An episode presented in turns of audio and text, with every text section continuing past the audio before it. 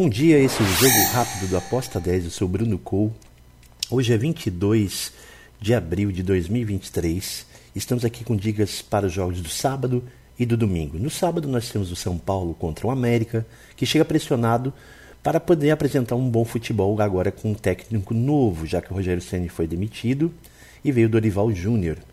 A vitória dois a zero contra o Porto Cabeço, em pleno Morumbi, não foi aquilo tudo. Os gols saíram aos oitenta e seis e oitenta e oito após falhas no sistema defensivo do adversário. Portanto, o tricolor, assim como o América, precisa pontuar. Considerando isso, a dica é: ambas marcam sim a um e noventa.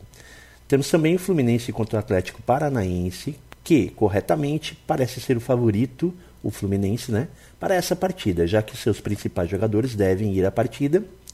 Porém, a mescla do Atlético Paranaense pode se beneficiar com o contra-ataque. Ambas marcam também aqui, parece ser uma boa dica, a um e noventa e cinco.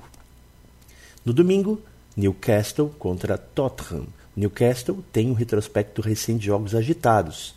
Cinco das, das, das últimas cinco, apenas um teve menos que três gols marcados.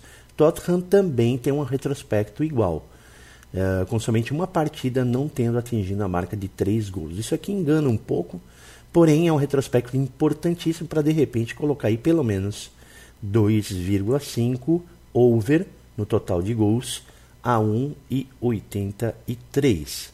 E temos no domingo também o Goiás contra o Corinthians, que fez um bom jogo em Lima, mas o segundo tempo deixou um pouco desgastado o elenco, né? E dessa forma a Ávila pode ter que mexer algumas peças para garantir energia total contra um rival que vem a campo com a força da mudança do técnico.